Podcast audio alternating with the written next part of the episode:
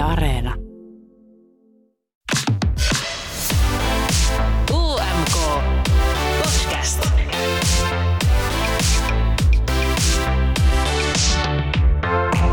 UMK on ihan nurkan takana ja käynnissä on myös Melodifestivaalin, joka on siis Ruotsin Euroviisukarsinta. Viime vuosina Ruotsista on tullut tosi tasapaksusta ja ehkä liiankin täydellistä poppia, joka on sille aika kulunut juttu viisuissa.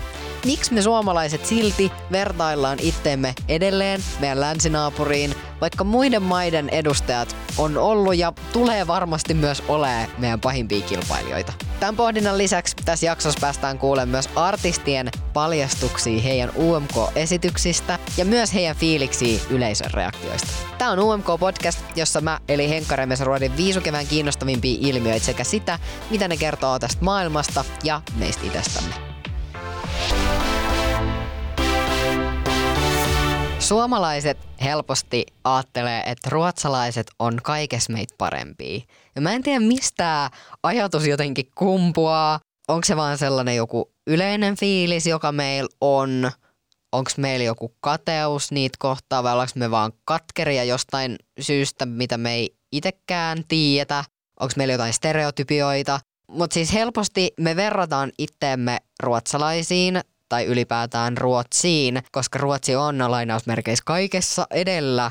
Ja totta kai tällainen maiden välinen vertailu on siis joissain tilanteissa ihan hyväkin asia, että on ihan tervettä miettiä vaikka, että miten asiat on muualla hoidettu ja miten ne täällä meillä kannattaisi hoitaa, mutta liikaa on aina liikaa. Vuonna 2018 Yle on julkaissut artikkelin, jossa sanotaan, että ruotsalaiset pitää Suomea modernina, mutta sulkeutuneena. Ja ruotsalaiset harvoin vertaa itseään Suomeen.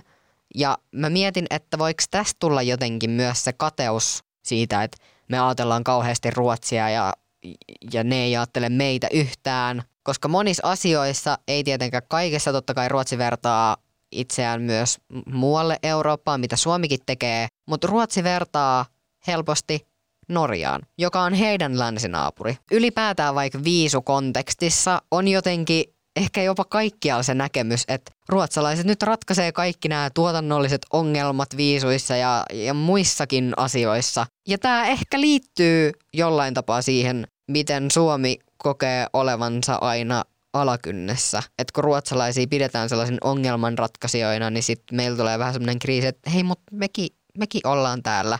Viime vuosina ei ehkä Ruotsi ole ollut enää niin vahvoilla, jos mietitään vaikka Melodifestivaalenia, joka on siis Ruotsin Euroviisukarsinta. Ruotsi on aina pärjännyt tosi hyvin viisuissa ja voittanut ne monesti, mutta viime vuosin, mitä on ainakin keskustelua seurannut, niin ihmisillä on alkanut vähän tulee korvista se sellainen massatuotettu poppi tai sellainen jotenkin virheetön, tosi sliipattu se kaikki esitys ja kaikki ne on vaan niin liian täydellisiä. Viime vuosi oli hyvä esimerkki siitä, että viisuissa toimi vähän sellainen rososempi meininki. Me saan aina ottaa esimerkkinä nämä samat maat, mutta joku niin Ukraina, Italia, Islanti, kaikki nämä oli sellaista ei niin kiilotettu juttua. Mikään niistä ei ollut niin varsinaisesti poppia. Ehkä Islanti oli lähempänä poppia, mutta ylipäätään, että siellä kärkikahinoissa oli tosi paljon sellaista musaa, jota Ruotsista ei ole moneen vuoteen nähty. Saati, voi olla, että ei niin edes koskaan ole nähty. Ruotsi ei erotu enää kovin hyvin viisuissa. Tämä näkyi myös viime vuonna, että Tussen biisi oli tosi laadukas. Mä itse henkilökohtaisesti tykkäsin Tussen biisistä tosi paljon, mutta se oli niin ruotsia. siis silleen, että, että siinä ei ollut mitään sellaista samanlaista tarttumapintaa tai mielenkiintoisuutta, mitä niissä muissa. Biisinä se oli tosi hyvä se tusse, mutta oliko se niinku viisumateriaalia? On ehkä se mun kysymys, miten mä tässä koitan silleen hakea takaa. Mä oon aina lauantaisin kysellyt myös mun seuraajien fiiliksiä IGS-melloista, joita olen itse tässä kattonut. Ja on siellä ollut sellaisia esityksiä, jotka on ollut tosi hyviä tai jäänyt mieleen. Yksi kommentti esimerkiksi oli, että olisi kiva kuulla Ruotsista niin kuin ruotsinkielistä musiikkia, koska Ruotsi on lähettänyt englanninkielisiä aika lailla saman tien sen jälkeen, kun viisuissa sai laulaa jollain muulla kuin maan virallisilla kielillä. Mutta sitten on ollut sellaisia kommentteja, että kaikki on jotenkin laadukasta, mutta ne jää sille lainausmerkeissä me-tasolle. Eli sille mm, ei nyt ihan oikein napannut, että hyviä, laadukkaita, tasokkaita biisejä, mutta äh, niissä on niinku hittiainesta, mutta ei sille enää viisu mielessä. Mä rupesin miettimään, että kompastutaanko Ruotsissa nykyään ehkä vähän samaan, mitä Suomessa on pitkään ollut, että tehdään se sellainen viisubiisi, koska nykyään viisuissa toimii nimenomaan se, että ei tehdä sellaista kliseistä viisubiisiä. Ja siis kun laadukas biisi voi olla niin kuin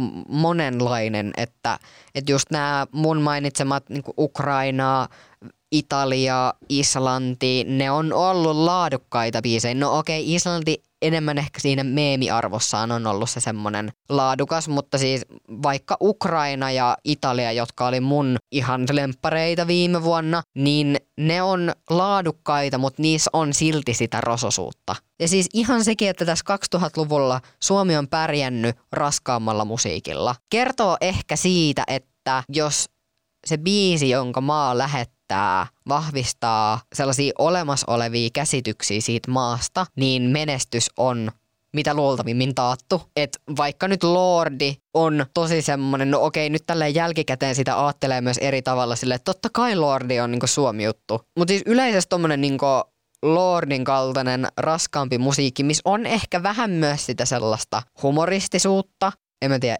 itse no tällaisia, mitä mulla tulisi ehkä mieleen, jos mä ajattelen silleen, tai yritän katsoa Suomea silleen ulkopuolisen silmin. Mutta jos Ruotsi laittaisi sellaista, niin ei se, ei se toimis. Vaikka ruotsalaiset kauhean kivenkovaa väittää, että joo, he on niin synkkää kansaa ja kuuntelee metallimusiikkia silleen, et, ei, ette te kuuntele, se on Suomen juttu. Älkää sitäkin viekö meiltä silleen, että te saatte jo sen teidän huomioon, niin me halutaan Suomena pitää edes tästä kiinni. Kiitos. Pohdituttaa myös se, että oisko yksi kompastuskivi siinä kanssa se, että Melodifestivaalin on oikeasti tosi iso spektaakkeli. Ja mä en tarkoita sitä, että se ei saisi olla, vaan se, että kun siellä on neljä eri semifinaalia ja sitten on vielä tämä Andra Hansen, johon pääsee semifinaalista. Että semifinaalista on mahdollista päästä joko suoraan finaaliin tai sitten tähän toinen mahdollisuus kamppailuun, josta sitten jaetaan vielä muutama finaalipaikka. Niin koska Suomessa tämä UMK on muuttaminen siihen muotoon, että on vain yksi finaali, on toiminut todella hyvin, niin pitäisikö Ruotsin ehkä jossain kohtaa ottaa myös meistä mallia? Ei välttämättä se pelkkä semifinaaleista luopuminen ole ratkaisu tähän kaikkeen. Esimerkiksi Sanremo, joka on Italian karsinta, niin sehän on todella iso musiikkifestivaali ja sieltä tulee todella laadukkaita biisejä, niin ei se välttämättä se pelkkä semifinaaleista luopuminen takaisi sitä Ruotsin mene- uutta menestystä jollain tapaa, mutta se voisi olla yksi askel siihen, että sit voitaisiin panostaa enemmän niihin kaikkiin, siihen niinku yhteen showhun, että olisi enemmän paukkoja laittaa niihin esityksiin, niihin biiseihin, niinku kaikkeen, mikä siihen liittyy, että tehtäisiin siitä yhdestä showsta silleen hyvä, mutta UMK on tosiaan noussut sen semifinaalien poistumisen jälkeen ja sehän ei ole ainoa syy, minkä takia UMK on lähtenyt. Tässäkin podissa on kuultu UMK-tuottajan Anssi Aution kommentti siitä, kuinka Saara Aallon aikana tuli koreografi, joka näytti millain asiat voi tehdä isommin ja siitä UMK sai sellaista uutta nostetta. Ja tämä on jännä, koska Saara Aallon esityksiä on julkisesti tai julkisessa keskustelussa aika paljon kritisoitu tai niistä ei ole tykätty ja niitä on jopa haukuttu. Ja ylipäätään edelleen on vahva sellainen keskustelukulttuuri siitä, miten Yle pilaa kaiken. Ja aina kun UMK-biisit julkaistaan, niin tulee sellaisia keskusteluja vastaan, missä ollaan silleen, että no toivottavasti Yle nyt tekee sitten edes jotain paremmin kuin viime vuonna, että lavastus on aina ihan hirveä ja äänet on ihan paskaa ja, ja jotenkin ei olla ikinä tyytyväisiä siihen, mitä meillä on. Mutta voin sanoa, että avartaa katsetta todella paljon, kun katsoo muiden maiden karsintoja. Moldovan karsinnat tänä vuonna ehdoton katselusuositus. Ihan hirveetä. Ja tälleen otan nyt työhattuni pois päältä ja vaihdan hetkeksi vapaa-ajan henkkaan ja sanon oikeasti puolueettoman mielipiteen, että UMK on ollut ihan älyttömän hyvää, katsottavaa ja sitä on voinut ylpeydellä katsoa, että meillä Suomessa tehdään tällaista. Ja nyt taas duunihattu päähän ja tämä näkyy siis ihan siinäkin, että tällä hetkellä tänä vuonna UMK lähetetään myös Espanjassa. Tämä on mielenkiintoista, koska Ruotsi on ollut pitkään se, joka kiinnostaa ympäri Eurooppaa, kun UMKta nyt muutenkin sitä selostetaan jo venäjäksi ja englanniksi ja saameksi ja siis todella monella eri kielellä ja nyt vielä tämä, että sitä näyttää Espanjassa, niin se kertoo vaan siitä, että UMKsta ollaan kiinnostuneita myös ympäri Eurooppaa. Se voi olla, että UMK onkin jossain kohtaa isompi juttu kuin mitä mellot on tällä hetkellä. Ja nämä tuotannot on oikeasti todella pitkiä prosesseja, että asioita mietitään jo todella paljon etukäteen ja sitä seuraavaa showta aletaan jo mahdollisimman pian miettimään, että millainen sitten seuraavana vuonna tehdään. Ja tästä mulle kertokin lisää tämän vuoden toinen juontajista Miisas. Mä oon tiennyt tästä pestistä aika kauan. 2021 keväällä multa kysyttiin, että olisiko mulla kiinnostusta tällaiseen juontohommaan. Ja todellakin oli. Ja mä menin koeesiintymiseen, jossa mä vedin sit Antti Tuiskun viime vuoden UMK-juontoja läpi kameralle. Ja sitten mulla oli tällainen kuumottava työhaastattelun tapainen ää, etä, etäpalaveri UMK-tuotantotiimin kanssa. Ja sitten sen palaverin jälkeen he jäivät pohtimaan näitä juontajavalintoja. Ja sitten mun kesäloman ensimmäisenä päivänä mä sain kuulla, että olen saanut tämän pestin. Romahdin aivan täysin, siis aloin itkemään. Tämä on vaan mulle niin iso juttu ja unelmien täyttymys, että mä en vaan voinut uskoa sitä, että mä todella sain tämän pestin. Ai että noin isojen salaisuuksien pitäminen on kyllä jotenkin ihan kauheeta ja ihanaa, että asia on nykyään jo julkinen, että Miisa tosiaan yhdessä Vesalan kanssa juontaa UMK, joka on ihan nurkan takana. Pureudutaankin seuraavaksi UMK ja mellojen historiaan ja siihen, miten Suomi ja Ruotsi on pärjännyt viisuissa. Melodifestivalen eli Mellot on Ruotsin yksi katsotoimista ohjelmista. Kyseisen kilpailun finaali on Ruotsissa katotumpi kuin itse viisut, joihin Ruotsi on osallistunut ekaa kertaa vuonna 1958, mutta silloin biisi valittiin suoraan ilman karsintaa, eli ensimmäinen Melodifestivalen on järjestetty vuonna 1959. Mellot on aikoinaan ollut UMKn kaltainen tällainen yksi-iltainen tapahtuma, mutta 2000-luvun alussa mukaan otettiin semifinaalit. Suomessakin UMK on todella suosittu ja katsojaluvut on nousemassa pikkuhiljaa viisujen tasolle. Suomi osallistui ekaa kertaa Euroviisuihin 1961 ja siitä asti aina vuoteen 2011 saakka järjestettiin Euroviisukarsinnat. Alkuun toi karsinta oli vaan sävellyskilpailu ja Ylelle piti lähettää vaan nuotit. Sen jälkeen Yle päätti sit esittäjän sovitukset ja sanotukset. UMK on järjestetty vasta vuodessa 2012, eli verrattuna Melodifestivaaliin UMK on todella nuori kilpailu. Se ehkä kertoo myös siitä, miten suosio on viime vuosin noussut ja tämä uusi brändäys on ollut todella kannattavaa. Sen näki tosi hyvin viime vuoden viisuissa, kun Suomi sijoittui kuudenneksi ja Ruotsi oli vasta 14. Verrattuna vaikka vuoteen 2019, kun Suomi ei päässyt edes mistä jatkoon, tai vuonna 2018, kun Suomi oli 25. ja Ruotsi on noina molempina vuosina ollut kuitenkin siellä kärkikahinoissa. Viime vuonna tilanne oli tosiaan päälaillaan, kun Ruotsi jäi vaan siellä 14 ja Suomi oli kerrankin Ruotsia parempi ja siellä kärkikahinoissa. Vaikea sanoa, mitä vuosi 2020 olisi tuonut tullessaan, kun viisut peruttiin, mutta järjestettiin kuitenkin ennen koronarajoituksia ensimmäistä kertaa tällainen nykymuotoinen UMK. Viime vuoden ja ylipäätään kaikkien keskusteluiden perusteella voisi ehkä odottaa, että tänäkin vuonna Suomi pärjää Ruotsia paremmin. Annetaan vielä artistien kertoo omia fiiliksiään tämän vuoden UMKsta ja siitä, millaisia lavashowta esimerkiksi tullaan näkee ja millaisia fiiliksiä esimerkiksi yleisöreaktiot on saanut heissä aikaan. Ensimmäisenä mitä voidaan odottaa Bessin esitykseltä? No se on oikeasti kyllä, se on oikeasti todella villi. elämänvoimainen ja räjähtävä tai elinvoimainen, elämänvoimainen, kumpaakin tasapuolisesti. Ja tota, ihan oikeasti mä oon tosissaan tämän asian kanssa, että kyllä kannattaa laittaa palopeitto telkkarin päälle tai jos katsoo joltain muulta laitteelta, niin sitten vaikka itse voi kääriytyä palopeittoon, sekin on vaihtoehto. Suosittelen. Okei, mä kirjoitankin heti mun kauppalistaan, että osta uusi sammutuspeite, koska ilmeisesti mun nykyinen tulee tuhoutumaan tässä. Bes myös kertoi siis, että totta kai on tuntunut hyvältä ja myös yllättävältäkin se, mitä kaikkea tämä biisi on ihmisissä herättänyt. Ja myös Susanna Saijan Kiksistä paljasti vähän, että mitä UMK-lavalla tullaan näkemään. Meidän UMK-show tulee olemaan ensinnäkin hyvin erilainen verrattuna lyriikkavideoon. Se tulee olemaan visuaalisesti tosi näyttävä. Se tulee olemaan graafinen. Siinä on kolme pääväriä, musta, valkoinen ja punainen.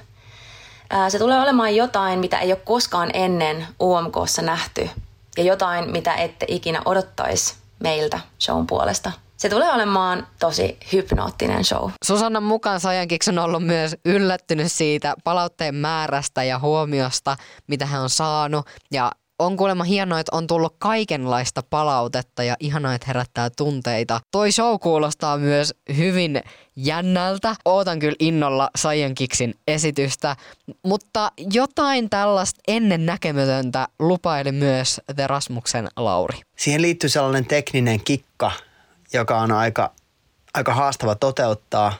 Me ollaan tosi kauan mietitty, että miten me saadaan se näyttää hyvältä. Ja jos se onnistuu, niin se on tosi siisti juttu se on ehkä jotain, mitä mä en ainakaan ole nähnyt ennen UMKssa, enkä myöskään Euroviisuissa. Se on tosi spesiaali ja, ja tekee tästä showsta erikoisen. Ja totta kai me myös luotetaan tässä bändin voimaan ja meidän nelikkoon. Meistä lähtee paljon energiaa ja, ja se, mitä lavalla tapahtuu, se meidän välinen kemia, se on tietenkin jotain, mitä me halutaan tuoda kansan tietoisuuteen. Tosi mielenkiintoista. Mikä voi olla sellainen kikka, joka on haastava toteuttaa ja mitä ei ole nähty UMKssa. Me jään tätäkin kyllä todella innolla oottamaan. Ja The Rasmuksen basisti Eero laittoi myös terkkyä, että hänestä on siistiä, miten Rasmuksen entiset soundit on löydetty tuolta biisistä, koska niitä siinä tosiaan kuullaan. Ja jotain tällaista omaa soundia omaan showhunsa lupailee myös Young Heartedin Reeta. Voi kyllä ihan varmasti odottaa sitä ydin Young Heartedia, että siellä on se, siellä on se vahva emootio messissä ja, ja, ja vahvasti me itse. Ja se näyttää tosi paljon meiltä, mutta myös ää, semmoista wow-fiilistä voi ottaa kyllä meidän esitykseltä. Ai vitsi, mä voin kyllä niin kuvitella, millaista on niin ydin Young Hearted vielä ton biisin tahtiin. Reeta myös kertoo, että hän on ollut tosi fiiliksissä, että tälleen kahden ja puolen vuoden julkaisutauon jälkeen on päässyt julkaisemaan musiikkia ja on ollut myös helpottavaa, kuinka paljon on tullut positiivista palautetta ja jäämmekin odottamaan, että millaisia tunteita nyt sitten tämän shown yhdistäminen vielä tähän biisiin herättää. Mutta kaikki nämä biisit on herättänyt ihan sikana tunteita ja myös Tommi Läntisen Elämä kantaa mua on saanut ihmisissä aikaan tunteita, joista mä annankin Tommin kertoa seuraavaksi. Mun UMK-biisi Elämä kantaa mua on herättänyt ihmisessä todella paljon toivon tunnetta ja sellaista uskoa tulevaan. Tosi paljon tullut palautetta, missä puhutaan voimabiisistä.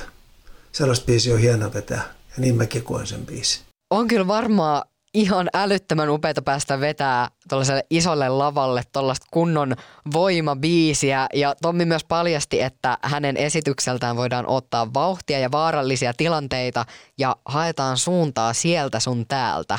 Hmm, mä jään tätäkin esitystä, mä oon niin näitä kaikki esityksiä ootan ihan sika-innolla. Myös Isaakin esitystä, josta mä annan hänen kertoa seuraavaksi. Mun UMK-esitykseltä voi odottaa sen, että siitä tulee intensiivinen ja se keskittyy enemmän olemaan lähellä ja läsnä kuin olemaan jotenkin tosi iso. Sitten tulee semmoinen intensiivinen sykkivä ihmistetris. Okei, wow, mä todellakin haluan nähdä, mitä tarkoittaa intensiivinen, sykkivä ihmistetris. Mä jotenkin sieluni silmin jo näen tämän, mutta ai vitsi, kuulostaa ihan sika hyvältä. Ja Isakin mukaan ihmiset on positiivisesti yllättänyt hänet, että kuinka avoimesti toi biisi on otettu jotenkin vastaan ja kuinka hänet ja kaikki tähän biisiin liittyvä on otettu sille avosylin vastaan. Ja on kyllä ihanaa, että näin on nimenomaan käynyt, koska isäkin kertoi sitä, että miten voisi ajatella, että jotkut tästä niin provosoituu niin hänet on kyllä positiivisesti ihmiset yllättänyt sillä, miten tämä biisi on otettu vastaan. Ja myös Oliveran biisi on saattanut provosoida jonkun verran ihmisiä, ja Olivera kertokin omia ajatuksiaan ton biisin vastaanotosta. Yleisön reaktio mun biisiin on herättänyt mussa sellaisia ajatuksia, että mä oon selvästi osunut johonkin sellaiseen kohtaan, joka resonoi. Biisin ei ole ollut ihmisille yhdentekevä. Ja mä oon tosi onnellinen siitä ajatuksesta, että ihmiset ei jotenkin porhalla tämän elämän läpi pysähtymättä miettimään näitä elämän suuria kysymyksiä.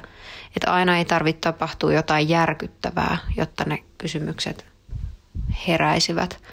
Ihminen yleensä miettii jonkun valtavan kriisin äärellä syntyjä syviä, mutta – jos mun kappale voi olla sellainen, joka käynnistää näitä keloja, niin silloin mä oon tehnyt jotain oikein. Just näin. Jotenkin ihanaa, että ihmiset on herännyt tällaisten isojen kysymyksien äärelle ja niin tämä on herättänyt paljon keskustelua, mutta varmasti myös tällaista omaa hiljastakin pohdintaa. Ja mitä tulee tuohon Oliveran UMK-esitykseen, niin kuulemma luvassa on jotakin hyvin pientä ja hyvin suurta ja 3D-printerillekin on tullut käyttöä.